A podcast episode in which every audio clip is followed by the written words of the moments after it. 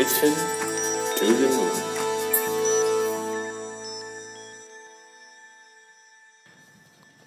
สวัสดีครับ ยินดีต้อนรับเข้าสู่ Mission to the Moon Podcast episode ที่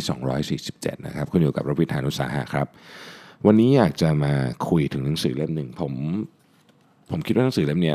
เขียนสนุกดีแล้วก็อ่านง่ายด้วยนะครับ หนังสือชื่อว่าวันๆเขาทำอะไรถึงได้เป็นประธานบริษัทนะฮะก็ เป็นหนังสือที่ชื่อน่าสนใจนะฮะจริง ๆ ต้องบอกว่าไม่จำเป็นต้องเป็นประธานบริษัทก็อ่านได้นะครับเพราะว่ามันเป็นเรื่องเกี่ยวกับสภาวะผู้นำแล้วก็เชิงความคิดนะฮะเป็นหนังสือที่เหมือนกับเอาไว้เตือนว่าเออมันมีหลายอย่างนะที่เราบางทีอาจจะหลุดไปได้นะครับ ผมเริ่มเล่าเลยเลยกันนะครับอันแรกเนี่ยเขาบอกว่าหากบริษัทไม่มีเงินสดสำรองไว้อีก 2 ปี ก็จะล้มละลายแม้ทำกำไรได้มากขึ้นนะครับ คนที่ทำงานแบบดีที่สุดเกรด A เนี่ยจะสนใจเงินสดนะครับ คนที่ทำงานเกรด B จะสนใจผลกำไร แล้วก็คนที่ทำงานเกรด C จะสนใจแต่ยอดขายเนี่ยนี่คือเขาเขียนไว้นะครับ ซึ่งในความเป็นจริงก็มีส่วนถูกค่อนข้างเยอะ เพราะว่าบริษัทที่บางทีเหมือนมีกำไรนะครับ คือยอดขายกับเงินสดนี่เป็นคนละเรื่องนะฮะคือหลายแห่งเนี่ยซื้อสินค้าด้วยเงินสดและขายสินค้าเป็นเงินเชื่อนะครับในทางบัญชีถึงแม้ว่าจะมีกำไรเนี่ยแต่จริงเงินสด มันล่อยหล่อลงไปนะครับและถ้าเกิดเหตุการณ์อะไรขึ้นมาเนี่ยการชำระหนี้หยุดเมื่อไหร่นะครับจ่ายเงินเดือนพนักงานเมื่อไหร่ไม่ได้เนี่ยก็เจ๊งนะนะฮะดังนั้นเงินสดคือเส้นเลือดใหญ่ของกิจการหากหยุดไหลนะฮะต่อให้บริษัททำกำไรมากแค่ไหน แต่ไม่มีเงินสด ก็ไม่สามารถที่จะดำเนินกิจการต่อได้นะครับ ดังนั้นเนี่ยอย่างน้อยที่สุดเนี่ยเขาเขาบอกว่าบริษัทในควรสำรองเงินสดเท่ากับยอดขายในแต่ละเดือนนะครับ หรือหน่อกอย่างคือถ้าไม่มีเงินสด ถ้าโอ้โหบางคนบอกเงินสดเท่ากับยอดขายแต่ละเดือนนี่เยอะเหมือนกันนะต้องบอกว่างี้ถึงถ้าไม่มีเงินสดเนี่ยผมคิดว่าอย่างน้อยสุดเราต้องมีความสามารถในการเข้าถึงแหล่งเงินสดที่เร็วนะครับเช่นเรามี credit line กับแบงก์อยู่นะฮะหรืออะไรต่างๆเหล่านี้เนี่ยต้องคอย double check ตลอดเวลานะครับข้อต่อไปครับวิธีแก้ปัญหาความขัดแย้งของผู้ก่อตั้งบริษัทกับประธานรุ่นที่ 2 ในพริบตาเดียว อันนี้ผม ในบริบทของประเทศไทยก็คือคนที่ทำงานกับคุณพ่อคุณแม่นะครับ คุณพ่อคุณแม่อาจจะเพิ่งวางมือนะฮะซึ่งเป็นเรื่องที่เขาเรียกว่าเจอตลอดนะฮะเรื่องนี้ผมชอบมากผมชอบเรื่องนี้มาก ๆ เลยนะครับ เพราะผมรู้สึกว่ามันตรงประเด็นมากเขาบอกว่าคนที่ทำงานเกรด A เนี่ยนะครับจะปรึกษาหารือกับผู้ก่อตั้งบริษัททุกวันนะครับคนทำงานเกรด B รายรายงานผู้ก่อตั้งบริษัทสัปดาห์ละครั้งนะครับและคนทำงานเกรด C ส่งอีเมลหาผู้ก่อตั้งบริษัทเดือนละครั้ง คือต้องบอกว่าอย่างนี้ฮะจริงๆเนี่ยถ้าเล่าเรื่องของที่สีจันเนี่ยนะครับเป็นธุรกิจครอบครัวก็จริงแต่คุณพ่อผมไม่ได้บริหาร ไม่เคยบริหารบริษัทนี้นะฮะแล้วก็คุณแม่ก็ไม่เคย เพราะฉะนั้นเนี่ยทั้งสองท่านเนี่ยไม่ไม่ได้ลงมาดูเรื่อง day to day นะครับจริงๆคุณพ่อไม่มีใครมีชื่อในกรรมการด้วยซ้ำนะครับแต่สิ่งที่สิ่งที่ผมกับคุณพ่อคุยกันตลอดเนี่ยนะครับก็คือเรื่องของ ความเป็นไปของธุรกิจ อาจจะไม่ถึงกับทุกวันแต่ก็บ่อยอะนะฮะสองสามวันครั้งหนึ่ง เพราะว่าคุณพ่อผมเนี่ยทำทำงานมานานนะครับแล้วก็ปัจจุบันท่านก็ยังทำงานอยู่พอสมควรนะฮะท่านแม้ว่าไม่ได้อยู่ในอินดัสทรีของเครื่องสำอางแต่ว่าคุณพ่อมีความคิดที่คมมากๆ เกี่ยวเรื่องการทำธุรกิจนะครับส่วนคุณแม่เนี่ยก็ดูแลบริษัทขนาดใหญ่นะครับมาจนท่านเกษียณนะครับ ท่านท่านเออท่าน early retire นะคุณแม่แล้วก็คุณแม่เป็นคนที่มีความสามารถด้านคนมาก เพราะว่ามีลูกน้องเยอะมากสมัยก่อนนะครับ ดูแลงานทั้งบุคคลทั้งอะไรเงี้ยนะครับ ซึ่งคุณแม่เนี่ยให้คำปรึกษาเกี่ยวกับเรื่องคนได้ดีนะครับ แล้วก็ผมก็เลยคุยกับทั้งสองท่านบ่อยนะครับต้องโชคดีที่ที่มีโอกาสได้คุยกันค่อนข้างเยอะ ดังนั้นเนี่ยเวลา ไปเล่าให้ฟังเนี่ยผมก็จะรายงานนะว่าโอเค คือเราไม่ได้รายงานอย่างเป็นเป็นเป็นเรื่องเป็นราวนะแต่ก็จะเล่าให้ฟังว่าโอเค วันนี้เนี่ยอืมเรื่องราวเป็นยังไงบ้างนะครับ ในหนังสือเล่มนี้เขาให้ทริคนิดหนึ่งเขาบอกว่าควรจะเริ่มต้นด้วยการสนทนาถึงสิ่งที่ผู้ก่อตั้งหรือถ้าในเคสนี้ก็คือคุณพ่อคุณแม่หรือหรือใครก็ตามที่เป็นคนในครอบครัวเนี่ยนะครับ ทราบก่อนนะครับแล้วค่อย สนทนาถึงเรื่องที่ยังไม่ทราบนะครับเพื่อจะเป็นการปูพื้นนะบทสนทนานะครับ ว่าเรากำลังจะเล่าเรื่องบางอย่าง ซึ่งมันอาจจะเกี่ยวข้องกับเรื่องที่ท่านทราบอยู่แล้วนะครับแต่อันนี้เป็นต่อยอดเนี่ยเลยต้องอธิบายบริบทให้ฟังก่อน แต่ถ้าเกิดเริ่มอธิบายบริบทในเรื่องที่เป็น day to day เลยซึ่งซึ่งซึ่งไม่มี context เลยเนี่ยนะครับก็จะคุยกันแล้วแล้วก็มาจะจะลำบากนะเพราะฉะนั้นก็ต้องมีมี context นิดหนึ่งเป็นเรื่องที่ท่านทราบอยู่แล้วนะครับต่อไปนะครับเขาเขียนว่า ทำไมประธานบริษัทถึงทราบสาเหตุการทะเลาะระหว่างสามีภรรยาของพนักงานนะครับเขาบอกว่าคนทำงานเกรด A เนี่ยจะเข้าไปยุ่มย่ามกับเรื่องส่วนตัวของอีกฝ่ายให้ถึงที่สุดนะครับเดี๋ยวลองเดี๋ยวลองอ่าน definition ก่อนนะหลายคนอาจจะรู้สึกคัดค้านทันที ที่ผมอ่านจบว่าคนทำงานเกรด A ทำแบบนี้ได้ด้วยเหรอนะครับคนทำงานเกรด B เนี่ยจะฟังเรื่องส่วนตัวอย่างขอพิธี คนทำงานเกรด C จะไม่ยุ่งเกี่ยวเลยกับเรื่องส่วนตัวนะครับเขาบอกว่าอย่างนี้ฮะ บริษัทผมกำหนดให้ผู้บริหารเรียกรถแท็กซี่ที่หน้าสถานีแล้ววนมารับผมตอน 6 โมงเช้านะฮะระยะเวลาตั้งแต่ออกจากบ้าน ถึงบริษัทประมาณสัก 30 นาที ซึ่งเป็นช่วงเวลาที่ผมจะเก็บเกี่ยวข้อมูลเฉพาะ ซึ่งเราเรียกว่าเป็นข้อมูลเชิงคุณภาพนะครับที่แปลงค่าเป็นตัวเลขไม่ได้นะครับผู้บริหารต้องรายงานให้ผมทราบทั้งหมด 3 เรื่องคือ 1. ข้อมูลของลูกน้อง 2. ข้อมูลของลูกค้า 3. ข้อมูลของคู่แข่ง โดยต้องพูดชื่อคนด้วยนะครับว่าว่า ลูกค้าคือคนไหนอะไรอย่างเงี้ยนะครับ โดยเวลาฟังเนี่ยไม่ต้องพูดแทรกเลยนะครับ แล้วก็จะเอ่ยปากก็ต่อเมื่ออีกฝ่ายรายงานข้อมูลเสร็จแล้วนะครับสำหรับผู้บริหารแล้วการที่มารับผมคนเล่าเนี่ยเขาเป็นประธานบริษัทเนี่ยนะฮะเป็นการทดสอบความทรหดระยะเวลา 30 นาทีบนรถที่มีแต่แรงกดดัน เพราะเวลาฟังรายงานผมจะทราบว่าผู้รายงานตั้งใจทำหรือไม่ จากวิธีการพูดและเนื้อหาที่รายงานนะครับ สมัยก่อนเคยมีการลดตำแหน่งจากผู้จัดการฝ่ายเป็นผู้จัดการแผนก สำหรับพนักงานที่กล่าวรายงานได้เพียงแค่ 15 นาที ผมยังเคยไล่พนักงานที่กล่าวรายงานจบอย่างรวดเร็วลงจากแท็กซี่อีกด้วยนะครับบางคนอาจจะคิดว่าแค่รายงานสั้นไปถึงกับโยกย้ายตำแหน่งเลยเหรอมันเกินไปหรือเปล่านะครับแต่การพยายามพูดยื้อยื้ออยู่เรื่องเดียวหรือไม่ก็ไม่พูดชื่อที่เป็นรูปธรรมเนี่ยนะครับเป็นข้อพิสูจน์ว่าผู้บริหารขาดความรู้ ความเข้าใจสถานที่ปฏิบัติงานอย่างถ่องแท้ เพราะข้อเท็จจริงอยู่ในสถานที่จริงเท่านั้นนะครับ หลายคนบอกว่า เอ๊ะเราเรื่องเกี่ยวอะไรกับเรื่องส่วนตัวนะครับ เกี่ยวอะไรกับเรื่องส่วนตัวของลูกน้องนะครับ ท่านประธานบริษัทบอกว่า เมื่อมีการรายงานข้อมูลของลูกน้องเนี่ย ผมก็จะจะฟังแล้วก็แล้วก็ติดตามไปด้วยว่า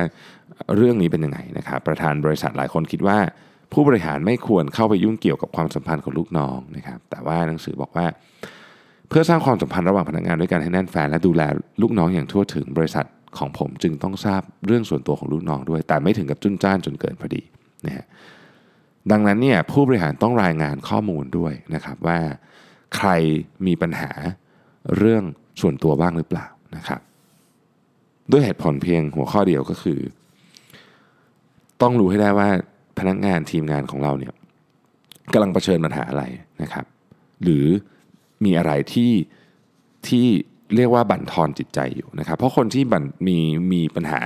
บั่นทอนจิตใจอยู่เนี่ยไม่มีแรงทำงานอยู่แล้วนะครับ ดังนั้นเนี่ยต้องหาวิธีการเยียวยาจิตใจของพนักงานให้พนักงานเนี่ยมีพลังและมีแรงกลับมาทำงานได้ทันท่วงทีของแบบนี้ปล่อยไปเรื่อยๆ อาจจะลุกลามใหญ่โตนะครับ ต่อไปนะครับหากต้องการเพิ่มผลกำไรและรายได้อย่างต่อเนื่องควรลดการทำงานล่วงเวลานะครับเขาเขียนไว้อย่างนี้ครับคนทำงานเกรด A ทบทวน การประเมินผลโบนัส และการพึ่งพาระบบ IT นะครับคนทำงานเกรด B เพิ่มผลกำไรโดยไม่เห็นความสำคัญของพนักงาน คนทำงานเกรด C ปล่อยปล่อยให้พนักงานทำงานล่วงเวลาต่อไปนะครับทำไมการลดการทำงานล่วงเวลา แต่ผลประกอบการถึงดีขึ้นนะครับบริษัทใน case study นี้นี่ชื่อมูซาชิโนนะครับมีนโยบายลดการทำงานล่วงเวลาที่ไม่จำเป็นอยู่ 2 ข้อดังนี้ 1. หันมาใช้ระบบ IT นะฮะซึ่งบริหารจัดการเพียง 30 วินาที เพื่อตรวจสอบนับสินค้าคงคลังที่เดิมเคยใช้เวลาถึง 3 ชั่วโมงนะครับบริษัทเนี่ยสั่งแท็บเล็ตมานะครับเป็นหลายร้อยเครื่องนะฮะให้พนักงานที่เกี่ยวข้องกับโลจิสติกต่างๆนะครับทีนี้พอพนักงานมีอุปกรณ์เนี่ยนะฮะก็สามารถทำงานได้ทันท่วงที โดยที่ไม่ต้องรอกลับมาเขียนรายงานที่บริษัทนะครับ สามารถป้อนข้อมูลใส่ iPad เชื่อมต่อกับการตรวจนับสินค้าได้เลยนะครับโดยไม่ต้องเสียเวลาทำงานดึกๆดื่นๆ การนำ iPad มาใช้อาจจะดูเป็น investment ที่สูงในช่วงแรก แต่ถ้างานสินค้าคงคลังที่เคยใช้เวลาถึง 3 ชั่วโมงเสร็จสิ้นลงในเวลา 30 วินาทีนะไม่ใช่ส30นาที30 วินาทีได้เนี่ยแน่นอนมันต้องมีประโยชน์อยู่แล้ว อันนี้เป็นสิ่งที่ผู้บริหารต้องให้ความสำคัญนะว่าเราจะสามารถทำให้พนักงานของเราทำงานได้มากขึ้นได้ยังไงนะครับบริษัทนี้เนี่ยลดพนักงานที่ทำงานร่วมเวลาเดิมเนี่ยมีร้อยชั่วโมงต่อเดือนนะครับเป็นจำนวนมากปัจจุบันนี้เหลือ 30 กว่าชั่วโมงนะครับ หลายท่านอาจจะคิดว่าบริษัทนี้ผลประกอบการแย่ลงหรือเปล่าปรากฏว่าไม่นะครับบริษัทนี้ยังทำกำไรสูงสุดได้เป็นประวัติการนะครับเพราะการลดชั่วโมงการทำงานทำให้คุณภาพชีวิตของพนักงานดีขึ้นนะครับ แล้วก็ทำให้เขามีแรงในการทำงานมากขึ้น มีความสุขกับการทำงานมากขึ้นนะครับเคล็ดลับอันหนึ่งนะครับซึ่งผมเคยพูดไปในเรื่องตอนพูดเรื่อง time boxing ก็คือ เวลาจะบริหารจัดการเวลาได้ดีขึ้นเนี่ยถ้าเราถ้าเราคิดว่างานนี้ต้องทำให้เสร็จภายใน 1 ชั่วโมง 2 ชั่วโมง แทนที่จะคิดว่างานนี้คงใช้เวลาประมาณวันหนึ่งอะอะไรเงี้ยนะครับคือคือมันต้องหาวิธีการรู้ให้ได้ว่า ความสามารถในการทำงานของเราต่องานงานหนึ่งเนี่ยนะฮะสามารถทำได้เวลาเป็นเท่าไหร่นะครับ ข้อต่อไปนะครับ อัตราคือมุมมองส่วนตัวแต่ปริมาณคือความจริงนะครับ คนทำงานเกรด A ให้ความสำคัญกับปริมาณผลกำไรนะฮะคนทำงานเกรด B ให้ความสำคัญกับอัตรา ผลกำไร คนทำงานเกรด C ให้ความสำคัญกับปริมาณยอดขายนะครับ ต้องขอเล่าชัดๆนิดนึงเพราะเดี๋ยวเดี๋ยวเดี๋ยวจะงงว่าเอ๊ะมันการให้ความสำคัญกับอัตรานี่ไม่ดีเลยนะฮะเดี๋ยวคือคือมันมีมันมีหลายมุมนะเรื่องนี้นะครับ เวลาบริหารเนี่ยการบริหารที่ทำไมเน้นแต่อัตราจึงเป็นการตัดสินใจที่ผิดพลาดนะครับอะเราลองคิดตานะฮะคุณคิดว่าระหว่างบริษัทกอกับขอที่เอ่ยขึ้นต่อไปนี้ประธานบริษัทไหนเก่งกว่ากันนะครับบริษัทกอมียอดขายต่อไตรมาส ก่อนอยู่ที่ 3 ล้านบาท ส่วนไตรมาสนี้มีอัตราการเติบโตอยู่ที่ 200%นะครับบริษัทขอยอดขายไตรมาสก่อนอยู่ที่ 30 ล้านบาท ส่วนไตรมาสนี้มีอัตราการเติบโต 150%นะครับและเนื่องจากเรามี metric เยอะมากในการวัดนะเพราะฉะนั้นก็มีค่าอัตราต่างๆ มากมายนะฮะอัตรากำไรขั้นขั้นต้นนะครับ อัตราส่วนรายได้แรงงาน อัตราการเติบโตตึ๊ดตึ๊ดตึ๊ดเต็มไปหมดเลยนี่นะฮะคนจำนวนมากเนี่ยรวมถึงผมเองด้วยเนี่ยนะฮะติดนิสัยการดู ratio พวกนี้ นะฮะแล้วคือเราเป็นสิ่งแรกที่เราสนใจคือมันเป็นมันอ่ามันอาจจะเป็นเพราะหนึ่งมันมี industry standard นะครับสองมันมันมันเป็นตัวเลขที่เรารู้สึกว่าเออมันเห็นภาพชัดดีเพราะมันเราเราคือคนที่เป็นผู้บริหารเนี่ยไม่ไม่ไม่ต้องเป็นถึงกับ CEO หรอกคนที่เป็นผู้บริหารเนี่ยต้องต้องรู้อัตราพวกนี้อยู่เรียกว่าแทบจะอยู่ในใจอยู่แล้ว เช่น cost of goods sold เป็นกี่เปอร์เซ็นต์นะครับ gross profit margin เป็นกี่เปอร์เซ็นต์นะฮะค่า เงินเดือนต่อยอดขายเป็นกี่เปอร์เซ็นต์ administration cost ทั้งหมดต่อยอดขายเป็นกี่เปอร์เซ็นต์ marketing cost ต่อยอดขาย คือพวกนี้เรารู้อยู่แล้วนะฮะแต่ขอไปฮะประเด็นคืออย่างนี้ครับ การหมกมุ่นกับอัตรามากเกินไปเนี่ยจะทำให้เรามองภาพความจริงของบริษัทผิดไปนะครับ จริงๆแล้วเนี่ยบริษัทต้องบริการทั้งยอดขายการสั่งซื้อและค่าใช้จ่ายทั้งหมดด้วยแนวคิดว่าเงินสดเท่ากับปริมาณ ต่อให้อัตราการเติบโตเพิ่มสูงแค่ไหน ถ้าไม่มีเงินสด ก็ไปต่อไม่ได้นะครับอย่างที่บอกตอนแรกแล้ว ดังนั้นการบริหารถูกต้องไม่ใช่การบรรลุเป้าหมายทางผลกำไร 100%นะครับเนื่องจากประธานบริษัทสามารถกำหนดผลกำไรได้อย่างอิสระ ถ้ากำหนดเป้าไว้ต่ำการบรรลุถึง 100%ก็ย่อมทำได้ในทางตรงข้ามถ้ากำหนดเป้าไว้สูง โอกาสสำเร็จก็น้อยลงเรียกว่าทำเท่าไหร่ก็ไม่เสร็จสักทีนะครับผมให้ความสำคัญกับการคิดที่เน้นปริมาณไม่ใช่อัตรานะนี่คือสิ่งที่เขียนในหนังสือนะครับสิ่งสำคัญ กว่าอัตราความสำเร็จคือปริมาณความสำเร็จ ดังนั้นระหว่างกอกับขอประธานบริษัทขอเก่งกว่านะครับซึ่งต้องบอกว่าโอเค จริงๆพูดแค่นี้มันมีมันมี context เบื้องหลังน้อยไปหน่อยต้องไปดูเขาอยู่ใน industry ไหนนู่นนี่อะไรด้วยนะครับ แต่ว่าผมก็เข้าใจนะว่าประเด็นที่หนังสือเล่มนี้ต้องการจะสื่อคือว่าบางทีเราดูเฉพาะอัตราอย่างเดียวไม่ได้ เพราะว่าถ้าเราเป็นบริษัทที่บริหารโดยดูไออัตราหรือ ratio อย่างเดียวเนี่ยบางทีมันมันงงนะคือบางทีมันเห็นภาพผิดไปเออมันมันบิดจากความเป็นจริงนะครับ เรากลับมาที่เคสเดิมนะครับบริษัทกอเมตราการเติบโตที่ 200%แต่ยอดขายไตรมาสนี้เพิ่มจาก 3 ล้านเป็น 6 ล้านนะในขณะที่ขอเมตราการเติบโต 150%นะครับยอดขายเพิ่มขึ้นอย่างเดียว 16 ล้านนะฮะหมายความว่าบริษัทขอเพิ่มปริมาณสูง 5 เท่าของบริษัทกอ อันนี้ต้องคือต้องบอกว่าอย่างที่บอกครมันมันต้องไปดูคอนเท็กซ์เบื้องหลังด้วยแต่ถ้าเอาแค่นี้นะครับก็ก็พอเห็นภาพนะว่าจะทำให้เรา misleading ได้ ข้อต่อมาเขาบอกว่าประธานบริษัทที่ไม่ศึกษาหาความรู้นั้นไม่ได้เรื่องนะครับ ประธานบริษัทที่เรียนรู้เพียงลำพังคนเดียว ยิ่งไม่ได้เรื่องเข้าไปใหญ่นะครับคนทำงานเกรด A จะเห็นว่าประธานบริษัทกับพนักงานเรียนรู้ไปพร้อมกันพร้อมกันนะครับ คนทำงานเกรด B จะเห็นว่าประธานบริษัททำงานกับคนรุ่นเก่าแก่ต้องเรียนรู้นะครับ คนทำงานเกรด C เห็นว่าประธานบริษัทคนเดียวเท่านั้นที่ต้องเรียนรู้นะครับสาเหตุ 3 ข้อที่ทำให้เกิดช่องว่างระหว่างตัว เรียกว่าเป็นพนักงานกับผู้บริหารนะครับ ผู้เขียนเนี่ยเขาบอกว่าเขาให้คำปรึกษา SME มาเยอะมากเนี่ยนะครับ สิ่งที่น่าสนใจก็คือ บริษัทที่ประธานบริษัทเก่งเกินไป ต่างขาดทุนกันทั่วหน้านะครับ คนทั่วไปมาคิดว่าคนที่เก่งจะได้เป็นประธานบริษัทนะครับแล้วทำให้ผลประกอบการดีขึ้นแต่จริงแล้วเนี่ยมันมีปัจจัยเยอะกว่านั้นนะครับ เวลาถ้าเกิดเกิดช่องว่างโดยเฉพาะช่องว่างทางความสามารถเนี่ยระหว่างพนักงานกับประธานบริษัทเนี่ย มัน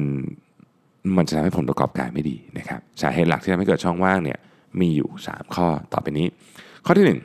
1 มาตรการในการตัดสินนะครับของประธานบริษัทกับพนักงานไม่เหมือนกันนะครับพนักงานอาจจะมองสิ่งทั่วไปด้วยด้วยหน่วยร้อยบาท แต่ประธานมองด้วยหน่วยแสนบาทนะครับการเข้าใจโลกของหน่วยตัวเลขต่างกันถึง 3 หลักนี่ไม่ใช่เรื่องง่ายนะความหมายคือว่าเราเห็นไหมว่าเรื่องไหนเป็นเรื่องที่สำคัญจริงๆนะครับโดยดูจาก จากความเข้าใจเรื่องตัวเลข พูดอย่างนี้ก็อาจจะดูไม่ค่อยแฟร์เท่าไหร่แต่ประเด็นก็คือว่าเราจะต้องให้ทุกคนเนี่ยมองเห็นภาพเดียวกันให้ได้ ดังนั้นถ้าเกิดเราจะบริหารโดยการที่บอกว่าโอเค เรามองภาพใหญ่เป็นหลัก เราก็ต้องให้ทุกคนเห็นภาพนั้นร่วมกันให้ได้นะครับ ข้อ2เนี่ยที่ทำให้เกิดช่องว่างนะครับ ก็คือประธานบริษัทกับพนักงานมองในมองเห็นในสิ่งที่ต่างกันนะครับ ซึ่งก็คล้ายๆกับข้อที่1นะฮะแต่มันมันมันจะเป็นมุมที่ว่าประธานบริษัทคำนึงถึงว่า จะบริษัทบริหารบริษัทในระยะยาวได้อย่างไร ด้วยด้วยสายตาที่มุ่งมั่นไปที่หนทางข้างหน้านะครับพร้อมจับตาดูความเปลี่ยนแปลงของสังคมอย่างใกล้ชิด